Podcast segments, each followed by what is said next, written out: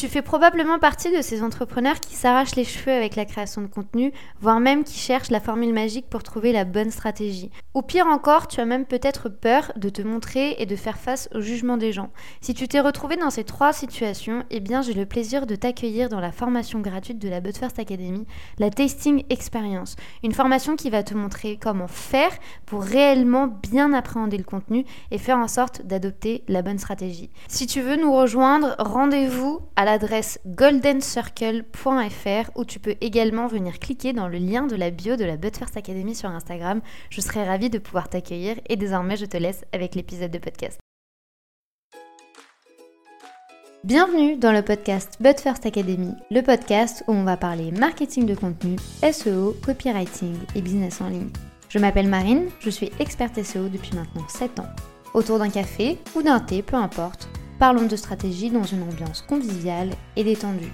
Bonne écoute J'espère que vous allez bien. Je vous souhaite la bienvenue dans un nouvel épisode de podcast. Aujourd'hui, je ne suis pas toute seule puisque je suis accompagnée de Sandra. Et on va parler ensemble de blogging parce que oui, si vous êtes entrepreneur ou si vous êtes à votre compte, vous avez déjà entendu parler de l'importance d'avoir un site internet, mais surtout l'importance d'avoir un blog. Et c'est vrai que en 2024, il s'agit d'une des principale tendance que le marché indique. Aujourd'hui, il y a énormément d'opportunités à prendre grâce au blogging. C'est toutes les thématiques que l'on a abordées ensemble avec Sandra lors de notre échange. Vous allez voir, on a même parlé de chat GPT, des opportunités, de comment faire pour attirer du monde sur notre site internet, puisque vous n'êtes pas sans savoir qu'un site internet peut coûter assez cher. Sauf que après, l'idée c'est quand même de le rentabiliser. Donc ce sont tous les points que l'on a vus ensemble. Si vous préférez le format vidéo, sachez que notre échange a été filmé et enregistré. Il est désormais disponible sur notre chaîne YouTube. Je vous mets le lien juste en dessous de notre épisode. Bonne écoute Merci beaucoup d'être parmi nous. Est-ce que tu vas bien? Je vais bien et merci de ton invitation. Ça me fait aussi très plaisir d'être avec vous aujourd'hui. Avec grand plaisir. Est-ce que du coup pour nos auditeurs et auditrices, est-ce que tu pourrais te présenter, nous dire un peu qui tu es, ce que tu fais dans la vie et à quoi ressemble ton quotidien? D'accord, donc bah, sur Internet, je suis un petit peu plus euh, connue entre guillemets sous le nom euh, lblog.fr puisque c'est comme ça euh, que je suis sur les réseaux sociaux, sur mon site, etc. Et moi, je suis rédactrice web SEO spécialisée en articles de blog. Donc grossièrement, 80% de mon temps, je le passe à écrire des articles pour mon blog et pour les blogs de mes clientes et des articles pour plaisir, etc. Et euh, à quoi ressemble mon quotidien? Bah, Un petit peu comme le quotidien de beaucoup de femmes entrepreneurs avec euh, trois enfants euh, et une vie un petit peu à 100 à l'heure et qu'on organise un petit peu comme on peut. C'est sport d'avoir son entreprise et en plus de ça, d'avoir une vie personnel à côté pour tout gérer. Comment est-ce que toi, tu es tombé dans, le blogging? Est-ce qu'il y, a eu un déclic? Est-ce que tu te souviens de quand est-ce que tu as commencé? Je me souviens exactement euh, du moment où, euh, où j'ai commencé parce que, bon, ça remonte un petit peu plus, euh, je suis un petit peu plus âgée que toi, je pense, mais il y a quelques années, j'étais étudiante en fac de bio et je travaillais dans une chaîne de restauration rapide en même temps le soir et les week-ends. Et à un moment où j'étais avec un pote chez lui, euh, je sais plus pourquoi, mais on en vient à parler du journaling que je, que je pratique depuis des années euh, de façon assez euh, assidue, ça m'aide beaucoup. Et il me dit, mais pourquoi tu n'as pas de blog? Et je lui dis, mais de quoi tu me parles? Et il me dit, bah tu sais qu'on peut faire du journaling, mais sur le web, etc., de façon anonyme. Et ce jour-là, en fait, j'ai ouvert un Skyblog. Donc, qui a fait partie des Skyblog. C'est fou. Ah, mais j'ai complètement fait partie de Skyblog. Et à l'époque, on ouvrait des Skyblogs pour euh, parler de citations, pour parler de ses états d'âme. Moi, j'ai fait tout ça et euh, j'ai partagé aussi beaucoup de lifestyle. Voilà, je suis tombée, euh, j'étais maman étudiante, donc j'ai beaucoup partagé sur le fait d'être étudiante et d'avoir d'être enceinte en même temps, sur des études en plus, enfin des études hautes. Et puis voilà, des moments de vie. Et ensuite, euh, j'ai ouvert un Skyblog parce que je faisais, alors je sais pas si tu connais, mais je faisais du DigiScrap. Donc, c'est euh, du scrapbooking façon digitale, un petit peu pour créer des faire-part de naissance, de mariage, etc. Donc, j'avais commencé à me lancer là-dedans, à apprendre Photoshop, euh, Shop Pro, etc. en autodidacte. Et du coup, je partageais mes astuces sur Skyblog. Et d'ailleurs, c'est comme ça que, sans faire exprès, j'ai fait de la stratégie de contenu parce que je postais énormément. J'étais étudiante, j'avais beaucoup de temps, je postais plusieurs fois par jour. Je répondais beaucoup aux commentaires, etc. Et ça a tellement pris que j'ai fini par ouvrir un, forum, parce qu'à l'époque, on était beaucoup sur les forums, et où on avait, euh, voilà, on avait dépassé euh, je crois, un moment, enfin, ça a pris une telle ampleur que j'ai dû arrêter. On était à 3000 ou 5000 membres avec des modérateurs, etc., des demandes de partenariat et tout. Donc, c'était un milieu que, voilà, en fait, j'ai commencé comme ça. Dès le début, alors que tu étais mi-professionnel, parce qu'il y avait quand même de la stratégie derrière, mais dès le début, tu réussi à créer cet esprit communautaire comme ça qui est fou. À partir de quel moment est-ce que tu t'es dit, on va passer de ce hobby et de ce loisir de rédaction, d'écriture et tout, à réellement euh, de la professionnalisation? À quel moment est-ce que tu as senti Est-ce que ça s'est fait complètement naturellement parce qu'on t'a contacté et du coup tu t'es dit bah, pourquoi pas? Ou est-ce que ça a vraiment été pensé, réfléchi, tu l'as mûrement étudié avant de te lancer? Là, l'époque que je viens de te raconter, ça se passe en 2003, donc il y a quand même euh, quelques années. Et en fait, euh, pendant toutes ces années-là, j'ai continué à, avoir des blogs, à partager ma vie privée, etc., à avoir une communauté. D'ailleurs, il y a beaucoup de gens sur Elblog qui, euh, ou sur mon compte, mon ancien compte, parce que j'avais un compte Instagram à cette époque-là, qui est devenu privé maintenant, qui était de cette époque-là. Donc voilà, pendant toutes ces années-là, j'ai continué à avoir un blog privé, à échanger. J'ai changé de blog, etc. Mais j'ai eu, j'ai un petit peu tout testé, Skyblog, Blogspot, etc. Donc ça, j'ai fait ça pendant un peu moins de 20 ans, on va dire, et c'est resté vraiment en loisir. Et euh, quand euh, j'ai euh, pris une vie professionnelle, que j'ai pris des responsabilités au niveau professionnel, etc., bah, j'ai diminué en fait ça, mais pour moi, c'était vraiment du loisir-loisir. Et c'est devenu professionnel, mais c'est un truc tout bête, c'est devenu professionnel en 2019 parce que en fait, c'était tout bête, hein, j'étais responsable dans un milieu professionnel masculin et en fait, je me suis rendu compte que j'avais pas le même salaire que mes collègues masculins qui avaient un gros écart de salaire. Ça m'a, euh, ça m'a, euh, voilà. Après avoir vu, euh, avoir débattu, avoir pris des réunions et vu que je n'en ferais rien, j'ai eu la naïveté de me dire, bah écoute, ce manquement de salaire, je vais me le créer toute seule et de taper sur Internet. Mais je revois vraiment le moment où je tape sur Google, faire un métier, tu gagner complément de salaire à faire chez soi. Et je me suis dit, de toute façon, comme j'ai une grosse capacité en fait à emmagasiner du travail, à être très productive, je suis capable de retravailler deux heures de plus chez moi et, et de gagner ce complément qui me manquait. À l'époque, je m'étais dit, je me ferais entre 300 et 500 euros euh, de compléments comme ça moi-même. Et en fait, j'étais vraiment, mais la naïveté totale de me dire, euh, eh ben, je vais venir leur dire, vous voyez, ce complément que vous voulez pas me donner, bah, je suis capable de le gagner toute seule, en fait, et j'ai pas besoin de vous, tu vois. Je m'en bats, j'ai pas besoin de vous. Et en fait, en tapant, euh, je sais plus exactement quel mot-clé j'ai tapé, mais j'ai dû taper euh, complément de salaire à faire chez soi. En fait, je me suis rendu compte, mais vraiment, je te jure, avec le recul, je me dis, mais quelle naïveté. En fait, je me suis rendu compte que le blogging, en fait, que je pouvais être payée pour écrire des articles de blog, quelque chose que je faisais à titre de loisir euh, depuis 20 euh, ans. Euh, je faisais beaucoup de guest blogging, je faisais beaucoup de, enfin voilà, j'avais, mais j'avais jamais monétisé. à l'époque du Digiscrap, on avait, j'avais commencé un peu monétiser parce que je vendais mes créations graphiques, parce que voilà, mais ça restait, je te parle de ça il y a 20 ans, on n'est plus sur, on n'est pas sur l'influence qu'on connaît aujourd'hui. Et en fait, je me suis rendu compte que je pouvais être payée pour ce que je faisais depuis 20 ans, donc je me suis dit, mais attends, pourquoi je fais pas ça? Donc du coup, je me suis dit, mais attends, mais trop bien, moi le blog c'est une vraie passion, je le faisais en tant que passion, je connais très très bien le milieu, euh, j'ai les codes, etc. Donc je, peux faire ça et voilà, normalement ça ne devrait pas me poser trop de problèmes. Donc j'ai décidé de faire ça. Par contre, euh, ça je le conseille un petit peu à tout le monde, c'est euh, après j'ai regardé pour me former tout de suite parce que je me suis dit moi je fais du blog passion, mais j'ai pas les termes tout de suite en tête, je me suis dit, j'ai pas les termes, euh, j'ai pas les termes professionnels. Euh, peut-être qu'il y a des techniques qui manquent, peut-être qu'il y a des choses. Moi, voilà, j'ai, c'est vrai que j'ai fait augmenter une communauté, etc. Mais c'est monté il y a 20 ans quand le blog était moins. Je, je peux pas y aller à, à euh, avec mes clientes et tout. Donc tout de suite, en fait, j'ai regardé comment me professionnaliser. j'ai trouvé une formation qui était finançable CPF et du coup, j'ai fait trois mois de formation soirée week-end avant de me lancer en tant que rédactrice officielle. Cette histoire est folle parce que à chaque fois que je parle avec quelqu'un qui a fait du blogging ou qui a un blog, en fait, pour nous, c'est tellement naturel. Et pour le coup, je me mets dans la case que moi, avant de faire tout ce que j'ai fait, j'étais rédactrice web SEO également. C'est vrai qu'on ne se rend jamais compte de l'ampleur de ce qu'on est en train de faire. Et si quelqu'un ne met pas sous les yeux, c'est un travail pour lequel tu peux être rémunéré, ben en fait, on ne matche pas. C'est-à-dire que moi, il, a, il a fallu qu'une personne vienne vers moi pour me dire est-ce que tu peux faire la même chose pour nous? Et toi, de faire ça pendant 20 ans et même de demander à Google, alors comment je gagne de l'argent, alors que tu le fais depuis 20 ans de manière inconsciente, je trouve que l'histoire est folle. Tu parlais justement de, de cette communauté que tu as créée autour des réseaux sociaux, etc., de vraiment d'avoir cet esprit très communautaire autour de toi, d'abord avec le forum, puis Instagram. Et c'est vrai que pour le coup, c'est deux éléments qui sont très souvent opposés. Soit tu as un site internet et tu fais du SEO, machin, soit tu as les réseaux sociaux et tu développes ton Instagram. Qu'est-ce que toi tu penses de ça? Est-ce qu'ils sont complémentaires ou est-ce qu'ils sont diamétralement opposés et ils n'ont rien à voir les uns avec les autres? Alors pour moi, les deux, ce sont deux canaux d'acquisition différents, mais par contre qui sont complètement complémentaires et que d'ailleurs personnellement j'utilise. C'est mes deux canaux d'acquisition euh, principaux euh, euh, aujourd'hui.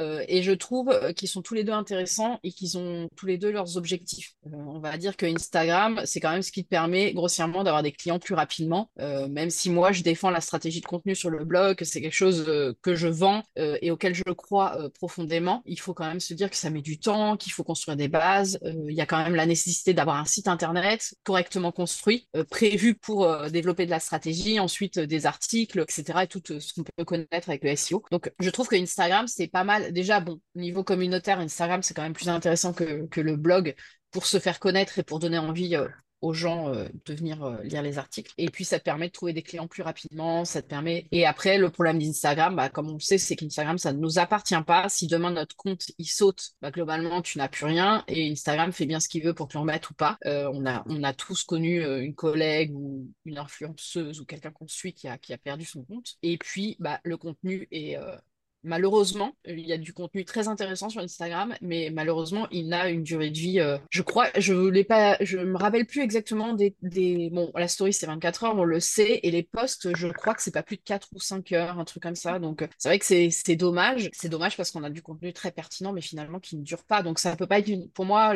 Instagram, ça peut pas être une stratégie vraiment, euh, la seule stratégie en tout cas qu'on utilise. Donc je trouve que c'est pas mal d'utiliser. Alors on parle d'Instagram, mais ça peut être un autre réseau social, mais je trouve que c'est intéressant d'avoir un canal d'acquisition, un réseau social et un canal plus dur comme un site internet. De toute façon, pour, même le comparer, vu qu'on parle de, de, la durée de vie, et tu le disais très bien, c'est vrai que les sites internet ça met du temps, le SEO ça met du temps, faut que Google nous fasse confiance et puis il faut le temps de se positionner, le temps de se référencer, mm. le, temps d'être vu. Il ne faut pas oublier qu'à partir du moment où votre article de blog il va se positionner, à partir du moment où votre site internet va être visible sur Google dans des top positions sur des mots-clés que vous allez réfléchir, il va rester des années.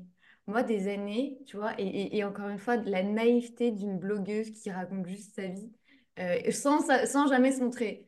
Euh, j'avais fait un, article de blog sur, à l'époque, bon, maintenant c'est une technique qui est très, enfin, c'est très connue sur le marché, mais du coup, moi j'avais fait Invisalign il y a ça 7 ans. C'est pour te dire, ça fait très longtemps. Et j'avais été influencée par Julie Loves Mac, qui aujourd'hui n'est même plus youtubeuse. C'est même pour te dire, elle-même l'avait fait et je me suis dit, c'est quoi? Pourquoi pas? J'avais fait un article de blog, j'avais même pas de notion de ce que moi je faisais réellement à l'époque. Et en fait, ben, mon, article, c'était juste un avis Invisalign avant-après mon expérience. Il a ranké au niveau de Google. Il est arrivé euh, premier. En fait, il vacillait entre la première et la deuxième position de Google. Donc, ça me ramenait un trafic monstrueux, des gens qui me demandaient des devis monstrueux pour euh, ben, de l'orthodontie, alors que je ne suis pas du tout. Euh, enfin, c'était juste mon retour d'expérience. Il faut savoir que cet article de, de blog, ça a été l'un des premiers que j'ai rédigé. Il est resté deux ans et demi, voire trois ans il a été enlevé quand le blog euh, a arrêté d'exister. C'est-à-dire que pendant trois ans, j'ai eu tellement, tellement, tellement de trafic. Et des exemples comme ça, je suis convaincue que toi aussi tu en as, parce que ça reste, ça perdure dans le temps. Est-ce que ça fait réellement partie d'une de tes stratégies réfléchies de dire, il y a une vraie intention dans le contenu que je crée, je sais pourquoi je le crée, je sais qui est-ce qui va tomber dessus. Est-ce qu'il y a une réflexion derrière qui est faite? Ou est-ce que c'est un peu, bah, on rédige pour rédiger, pour alimenter un site internet comme c'est souvent beaucoup perçu? Mais je trouve que ta question, elle est super intéressante parce que, euh, bon, on ne parle pas de l'époque, il y a 20 ans, où on rédigeait vraiment sur des sujets comme ça. Moi aussi, j'ai eu plein de trucs jusqu'à ce que Skyblog s'efface. Mon pseudo, euh, j'ai toujours gardé le même pseudo, il était encore trouvable et tu pouvais euh, Genre, tu tapais création GIF animé, des trucs comme ça, tu me trouvais encore. Et il y a encore des choses qui sont à mon nom, mon ancien nom euh, dans Google. Mais quand on apprend à être rédactrice web et quand on apprend notre métier, en fait, on nous apprend à rédiger des articles pour, euh, pour Google, mais on nous apprend pas la stratégie. Mm. Donc, au départ où je me suis lancée, en fait, euh, bah, j'arrivais, une cliente me disait, bah, je veux un article sur tel ou tel sujet. Moi, j'écrivais un article qui était pour l'optimisation SEO, etc. Je trouve en plus que parfois, alors c'est moins le cas maintenant, mais je trouve qu'il y a quelques années, quand on te formait en rédaction web, on poussait moins sur le SEO, on poussait sur un SEO très technique, etc.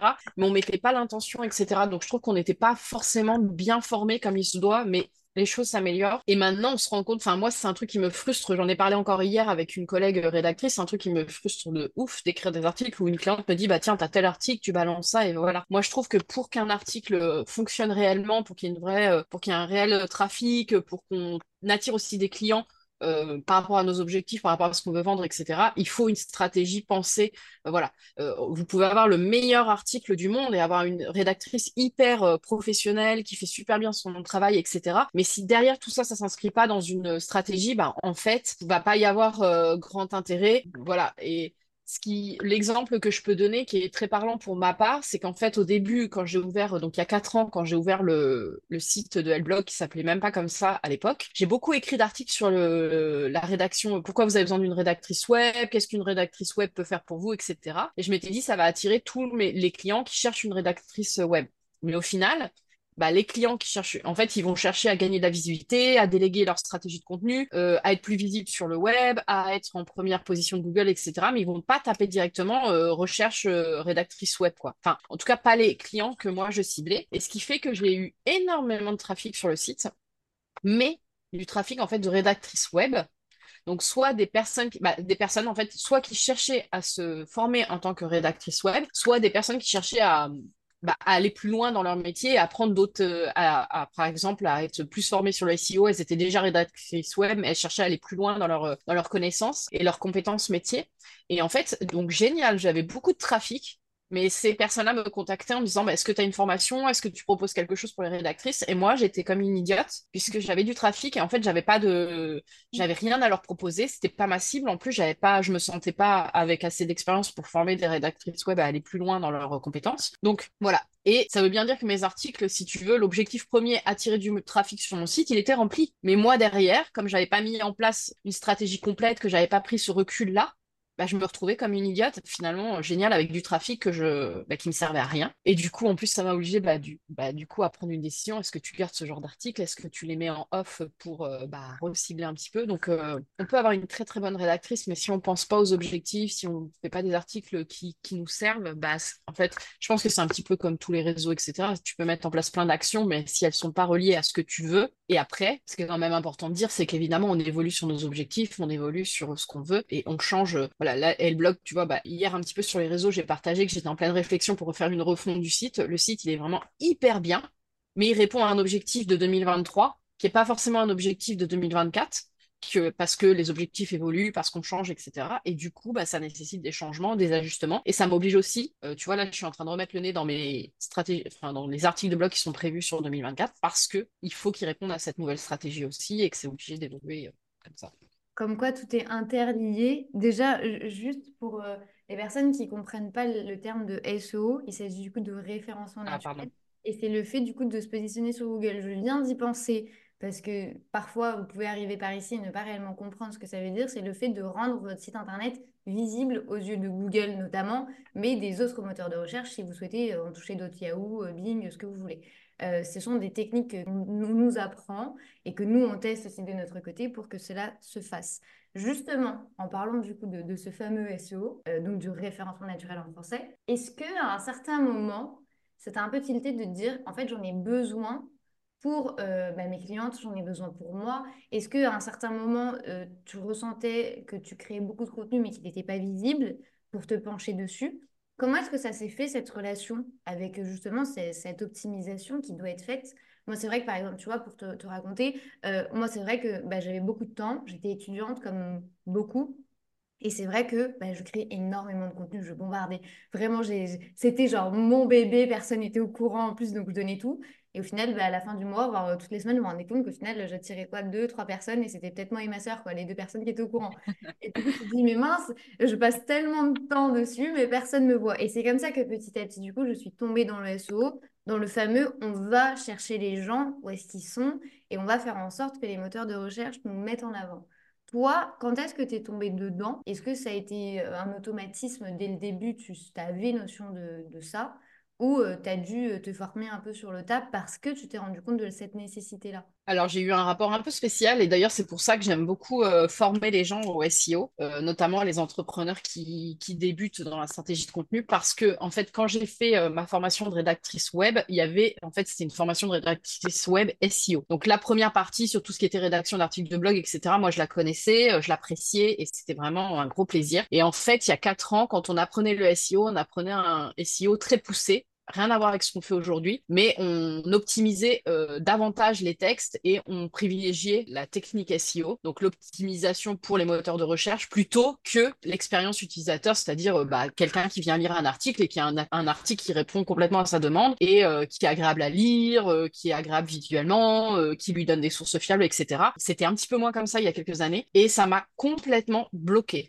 En fait, euh, la technique était tellement poussée qu'en fait, je me suis retrouvée euh, bah, devant le syndrome de la page blanche. Tellement il fallait pousser l'optimisation que j'arrivais plus à écrire des articles de blog et je sentais bien euh, quelque chose qui était très fluide pour moi. En fait, je me sentais bien que je luttais pour écrire des articles de blog, que je mettais 4 heures à écrire un article. Quand tu lisais, bah en fait, tu, je sais pas si tu as, déjà ressenti ça, mais quand tu as une lecture laborieuse, tu sens bien que c'est, tu, tu, rames, c'est pas, c'est pas fluide, ça se lit pas facilement. Donc je me suis retrouvée un petit peu comme ça en fin de formation et d'ailleurs, euh, la personne qui m'a formée m'a dit si tu continues comme ça, jamais tu seras rédactrice web. Donc ça m'a un peu braqué parce que euh, l'avantage que j'avais, c'est que je savais que je savais écrire des articles de blog et que j'aimais ça et que c'était complètement le SEO qui m'a poussé. Donc j'ai fini ma formation comme ça, un peu euh, branli-branla. Et ensuite, euh, ce que j'ai fait, c'est que j'ai repris une formation sur le SEO avec une entrepreneur qui avait du recul, qui était rédactrice web qui avait du recul sur sur l'optimisation et qui avait un petit peu cette même image que moi elle vendait vraiment son truc comme euh, l'optimisation, c'est un outil utile, mais euh, c'est pas euh, c'est pas ça le principal dans un article. Donc je me suis reformée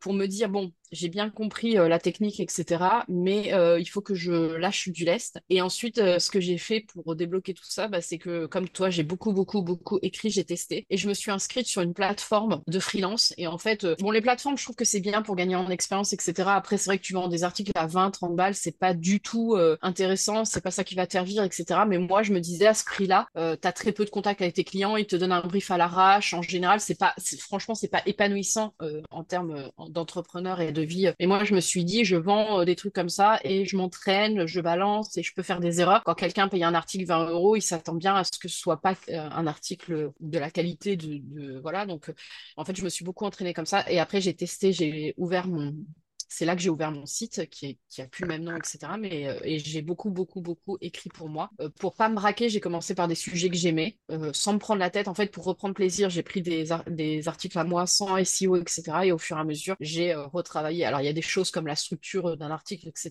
Ça, tu l'as tout le temps, le côté entonnoir et tout. Mais des techniques SEO, je les ai poussées au fur et à mesure. Donc, j'ai eu un rapport au SEO un peu compliqué au départ parce qu'en fait, la perspective et la, la façon dont on m'a présenté le SEO était était fausse en fait, c'était pas du tout. Euh, et euh, c'est pour ça qu'aujourd'hui, j'aime, aussi proposer des formations aux entrepreneuses et tout pour leur dire le SEO, en fait, ça peut être quelque, quelque chose de très puissant et c'est un outil, mais c'est pas ça qui fait. Euh, enfin, d'abord, on écrit un article pour quelqu'un et ensuite, bah, on vient rajouter, euh, c'est une façon de faire, comme quand on apprenait une rédaction euh, en troisième, on avait une méthodologie avec une introduction où on amenait le sujet, euh, après tu avais le corps du texte où tu développais un petit peu la conclusion, voilà. Bah là c'est pareil, c'est pas de la même façon, c'est pas construit de la même façon, mais en fait c'est juste des outils que tu viens rajouter par par-là sur ton texte, mais la base de la base c'est ton texte. Voilà, j'ai en fait j'ai testé tout ce que tout ce qui n'était pas bon. Alors que maintenant, tu vois, je fais du SEO en écrivant mes articles. C'est vrai que je dis à mes clientes d'écrire l'article et d'optimiser derrière. Et moi, en fait, maintenant, je fais les deux en même temps. J'y pense. Euh, oui, après, c'est naturel. Je pense plus. C'est complètement naturel. Après, toi, tu, le fais par automatisme. Mais moi, mm. plein de fois, euh, le texte n'a même pas besoin d'être optimisé, mais ça, revient mm. au galop parce que c'est un peu un formatage que l'on va avoir. Mais j'aime bien le fait que tu dises que, que ben, au début, c'était un peu difficile parce que j'ai l'impression que quand on se lance en, justement sur son site internet, etc., déjà devant, on ne sait pas trop par où commencer. Et quand on va commencer à se renseigner sur les SEO, je trouve que c'est encore pas assez démocratisé. On parle encore trop souvent de code. Moi, quand je parle de SEO euh, à des clientes ou à des clients ou à des grands projets, on me dit oui, mais ça va me prendre deux ans. Alors que pas forcément. Et du coup, je trouve qu'on complexifie souvent le truc alors qu'aujourd'hui, c'est beaucoup plus accessible parce que justement, il y a cet utilisateur qui est beaucoup plus mis en avant qu'avant. Avant, c'était juste du bourrage de mots. Et euh, du coup, ben, même moi, hein, j'ai eu cette sensation une fois de me dire, mais je vais pas publier ça. Enfin, je peux pas, même moi, je me sens pas à l'aise. Genre, moi, si je tombe sur un site internet comme ça, je lis même pas le contenu. C'est bah, ça me saoule.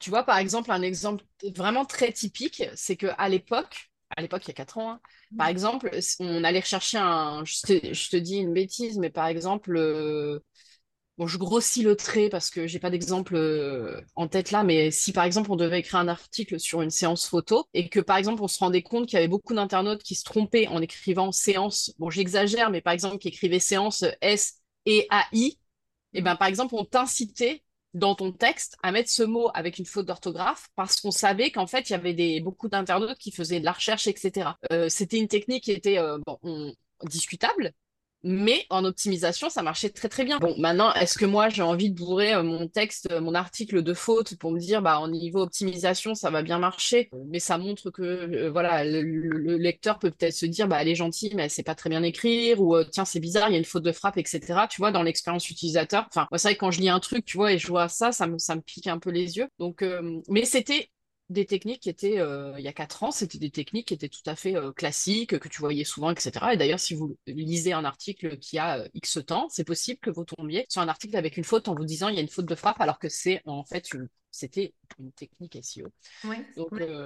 Et après, je trouve que le SEO, souvent, ce que j'aime pas, c'est qu'on le rend inaccessible. En fait, on met un petit peu, j'avais discuté avec des clientes qui me disaient ça aussi, c'est qu'on on est un petit peu dans le truc, le SEO, c'est réservé à une élite, tu mmh. vois à des gens. Euh, en fait, on a plein de secrets SEO, on a plein de choses et c'est pas réservé aux petits entrepreneurs, etc. Ça, c'est pour des gens qui ont un immense budget, etc.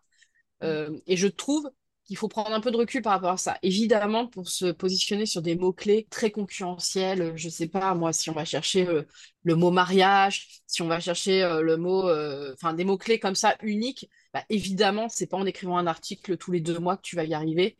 Euh, ça, et là, les grands groupes qui ont beaucoup de budget vont avoir plus de possibilités que toi. Ils vont mettre, de la, ils vont mettre déjà euh, euh, de l'optimisation payante sur ces mots-clés. toi, tu vas pouvoir écrire un article. Eux, ils vont pouvoir en écrire 100. ils ont une équipe de 20 rédacteurs et toi, tu es toute seule. Enfin, voilà, il faut mettre les choses un petit peu dans leur contexte. Mais je trouve qu'aujourd'hui, il y a des opportunités, il y a des voilà, de mots-clés, il y a des choses à faire. Et finalement, l'optimisation SEO, euh, c'est utilisé par les gros groupes, les grosses boîtes, mais les entrepreneurs, en fait, euh, l'utilisent très peu, mmh. justement parce que euh, parce qu'il y a beaucoup de freins sur ce sujet-là. Donc, je pense qu'il y a des vraies opportunités business, à mon sens, à faire sur la stratégie de contenu blog. Je trouve que c'est hyper intéressant la manière dont tu abordes le truc, parce que c'est vrai que plus d'une fois, on va te dire, ah oui, mais attends, je vais par exemple cibler le mot mariage, et c'est du coup bah, un mot simple, du coup ça va être très difficile parce que c'est pas un mot long traîne, donc un mot avec plusieurs mots, euh, du style euh, mariage, robe de mariée. Là, ça serait peut-être plus facile parce que c'est plus spécifique. Mais ce ne serait pas impossible si justement autour de ce mot mariage, il y a une vingtaine ou une trentaine d'articles qui parlent justement de cette thématique-là pour donner encore plus d'indicateurs à Google, pour donner encore plus justement de mots-clés, de bulles sémantiques et de développer réellement cette euh, branche-là sur votre site internet. Donc, ce n'est pas impossible, mais c'est un aspect stratégique que vous pouvez travailler sur le site. Par exemple, moi, si vous allez sur le site de la Butfert Academy, vous n'allez pas trouvé qu'un seul article sur le marketing de contenu. Il y en a plein parce que je veux que Google me reconnaisse comme tel. Et on vous dit souvent, en marketing, il faut répéter sept fois la même chose pour que ça rentre. Ben, Google, c'est un peu la même chose. Il faut le répéter encore et encore, toujours un peu les mêmes choses, les mêmes thématiques pour arriver justement à ces fameuses positions. Là, du coup, on a parlé un peu de structure de site internet, justement, de, cette fameuse volonté de faire une communauté avec Instagram, d'avoir cette visibilité grâce au référencement naturel sur Google. Est-ce que tu utilises également Pinterest? Alors, je sais que généralement, les sites internet sont très souvent alliés au site. Et du coup, ma question est de savoir, est-ce que c'est une technique que toi aussi tu utilises justement pour attirer le trafic? Je te pose cette question parce qu'il y a beaucoup d'idées reçues en France. Alors aux États-Unis, euh, ce serait limite automatique que tu me dises, bah oui, complètement.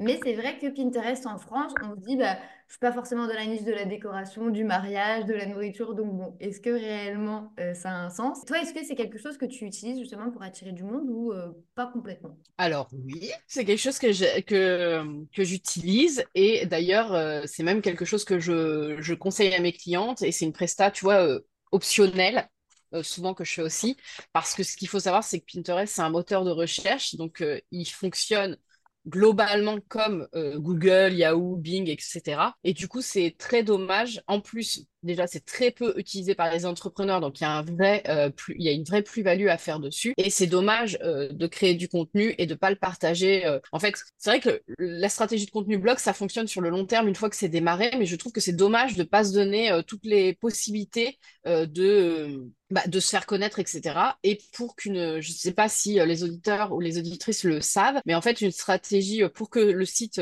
on attire du trafic, etc. sur le site, il y a quand même trois piliers. Le premier, on appelle ça le pilier technique, donc tout ce qui est le site internet, le fait qu'il soit bien construit, le fait qu'il soit lisible, le fait qu'il se charge rapidement. Il y a toute la partie contenu avec les articles de blog, les fiches produits, les textes sur le site, etc. Et la dernière partie, c'est tout ce qui est notoriété, confiance. Donc c'est le fait qu'il y ait des gens en fait qui viennent sur le site, mais aussi des gens qui mettent des liens euh, vers le site, etc. Et bah, par exemple, si vous partagez un article sur euh, Instagram, on va mettre un lien vers votre article, et ben ça fait partie de ce troisième pilier. Et Pinterest rentre complètement là-dedans. Euh, quand vous partagez des épingles en mettant euh, un lien vers votre site, en fait, vous renforcez euh, la confiance, la notoriété du site. Pourquoi c'est important? Parce qu'en fait, Google nous donne une note de 0 à 100. Dans la note, il y a plein de choses qui vont rentrer. Il y a tout ce qui est ce qu'on vient de dire, la technique, le contenu, etc., la régularité, la mise à jour. il y a aussi l'âge du site.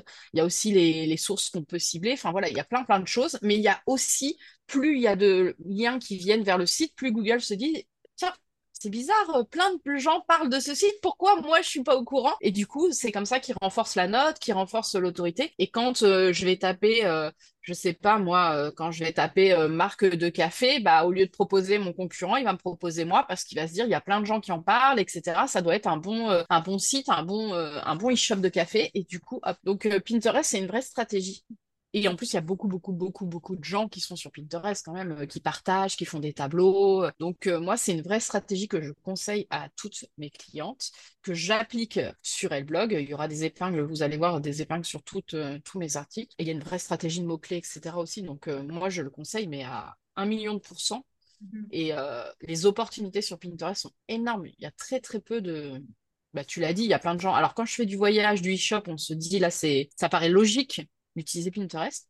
Mais en stratégie de contenu, etc., euh, en fait, ce que moi je fais comme recherche sur Google, moi j'ai l'habitude d'aller sur Google pour le faire. Il y a plein de gens en fait qui tapent ces recherches sur euh, Pinterest. Donc, euh, moi, je, franchement, je le conseille. Hein.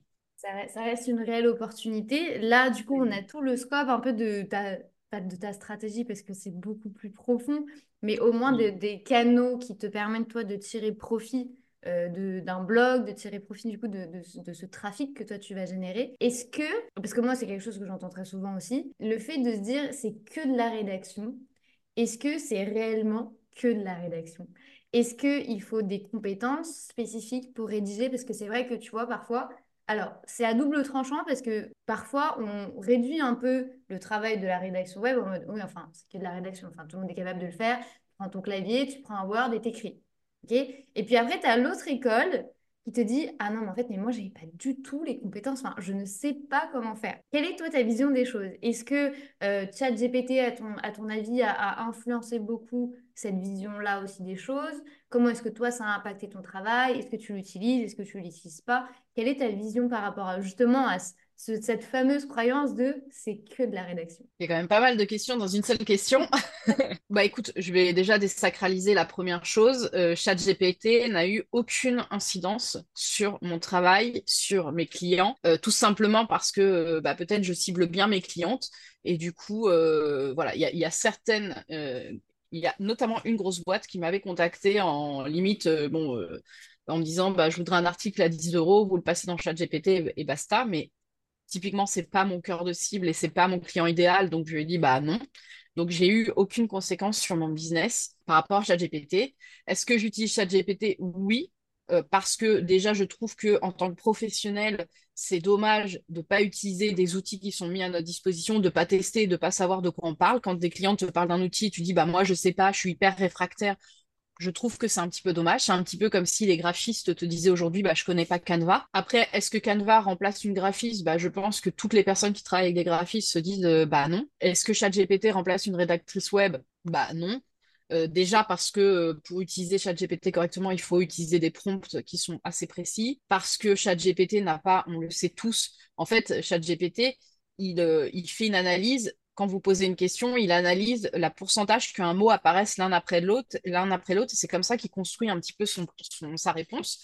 Donc, les sources sont pas euh, vérifiées, les sources sont pas fiables, il n'est pas forcément à jour, et parfois le, contenu qu'il produit va être euh, un petit peu, il peut répéter plusieurs fois, il peut se contredire, etc. Et moi qui ai l'habitude de rédiger et de lire beaucoup de choses, il a une structure un peu commune quand même. On arrive à se rendre compte en fait quand c'est un texte de chat GPT ou pas. Après, euh, moi j'aime énormément l'utiliser pour brainstormer.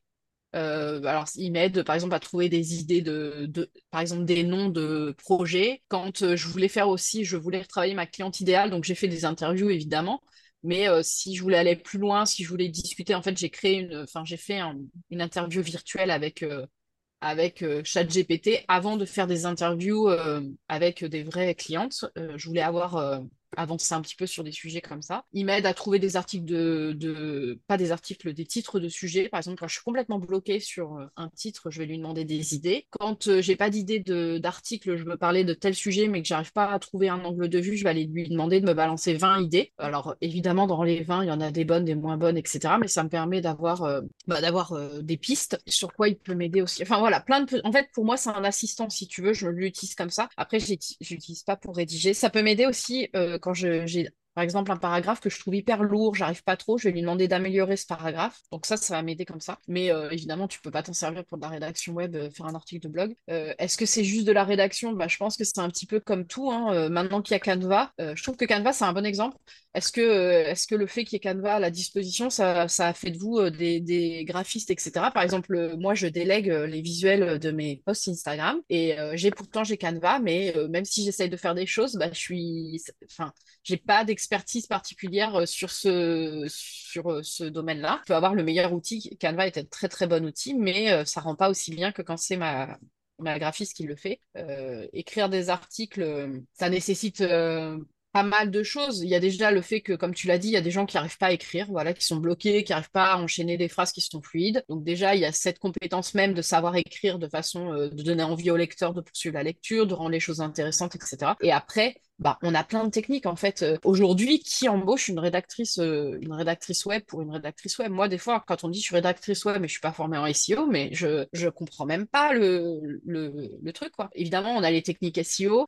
nous, de notre part, de notre métier, on est quand même obligé de faire de la veille. Moi, je suis quand même, je, me dis que j'ai une part de conseil à mes clientes. Là, en ce moment, je suis en train de revoir un petit peu mes clientes pour leur dire, bah voilà, euh, je suis les opportunités de mots-clés, euh, je suis, euh, c'est à moi de faire ça pour mes clientes. Donc, on a cette partie-là. On a cette partie veille, ça, ça, change tout le temps. Et puis, après, il y a plein, plein de techniques. Un article, enfin, je pense, par exemple, à quoi je peux penser? Bah, la taille des paragraphes, aux phrases qui sont courtes, aux mots que tu peux utiliser, les mots qui sont un peu bloqués sur, qui sont un petit peu bannis sur Google, les sources, qu'est-ce que je vais utiliser comme source, où est-ce que je mets mes sources, comment euh, le maillage interne, enfin voilà plein de choses. Euh, il y, a, une partie rédaction et il y a une partie technique.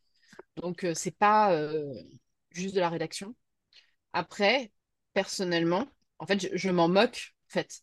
Je sais pas comment le dire gentiment en fait, toutes les personnes euh, qui, se disent que c'est de la rédaction, que c'est inutile, que ça vaut pas ce que ça vaut, que c'est voilà que ChatGPT fait aussi bien, bah en fait, c'est des gens que j'ai pas envie d'attirer et c'est des gens avec qui je n'ai pas envie ni de collaborer ni de travailler.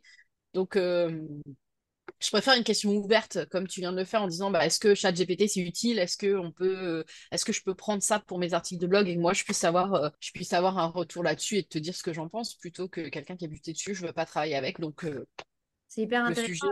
Juste en fait de voir ta vision parce que là on est complètement sur le blogging et tirer profit de votre site internet, mais c'est aussi une vraie leçon d'entrepreneur que tu viens de donner là. C'est-à-dire qu'à partir du moment où une personne ne va pas comprendre le travail que tu vas faire, ne va pas le valoriser, il va juste te dire, bah, tu me passes un article, ça prend 10, ça va 10 euros sur, euh, sur cette... Bah, fais-le toi-même, du coup, si c'est que 10 euros, tu vois. Enfin, il y, y, a des choses aussi que vous ne devez pas accepter en tant qu'entrepreneur si vous constatez que la personne, ou elle négocie trop les prix, ou elle ne va pas vous juger à votre juste valeur.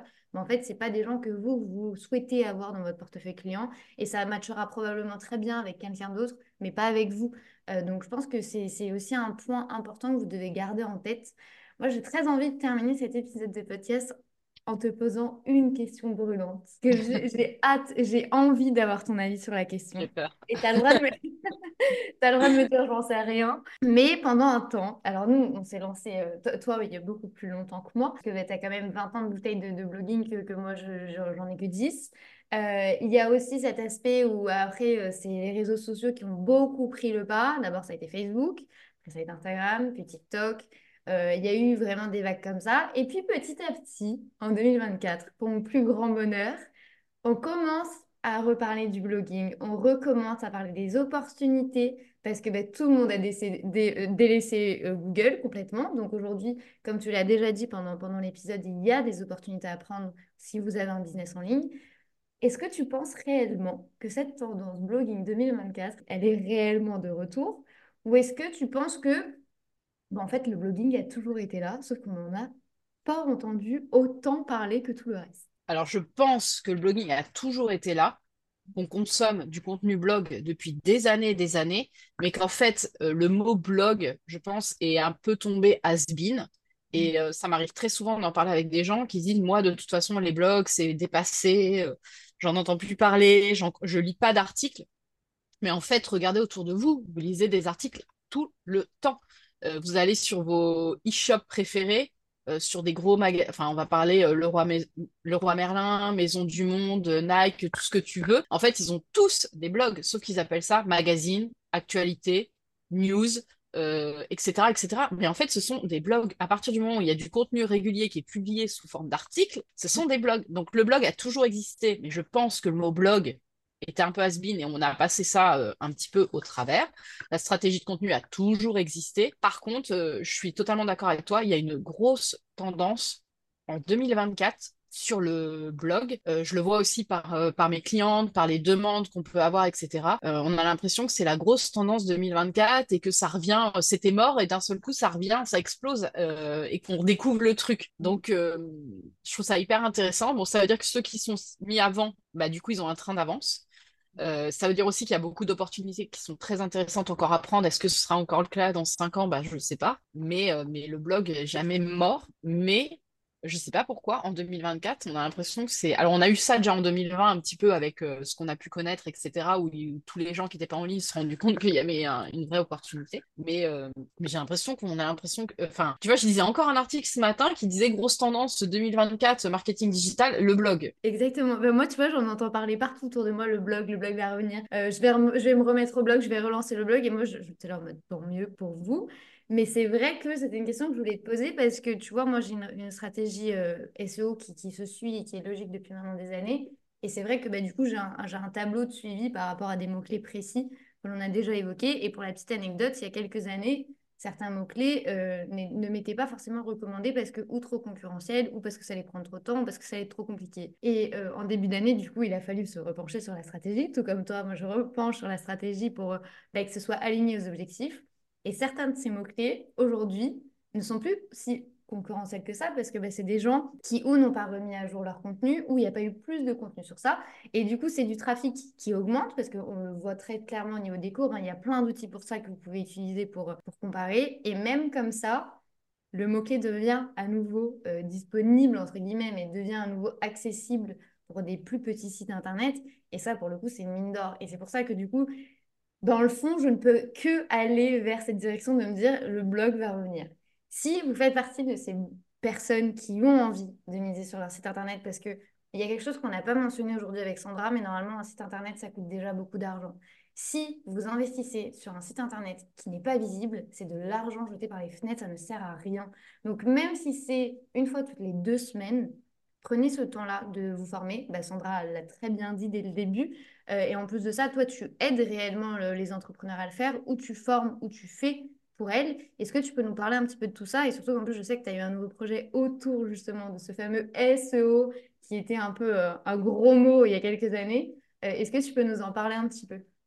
Donc moi, c'est vrai que j'ai à cœur de vraiment démocratiser un petit peu tout ça et de rendre de rendre euh, le SEO un petit peu euh, accessible à tout le monde. Donc, outre euh, le fait que on peut me déléguer complètement la gestion des articles de blog, la stratégie, etc., et travailler en one-to-one avec moi. depuis l'année dernière, j'ai aussi ouvert une formation qui s'appelle Déclic SEO. D'ailleurs, qui est en pleine refonte en ce moment et qui, euh, qui va sortir là, la version 2 va sortir incessamment sous peu euh, et qui permet en fait d'apprendre les bases du SEO.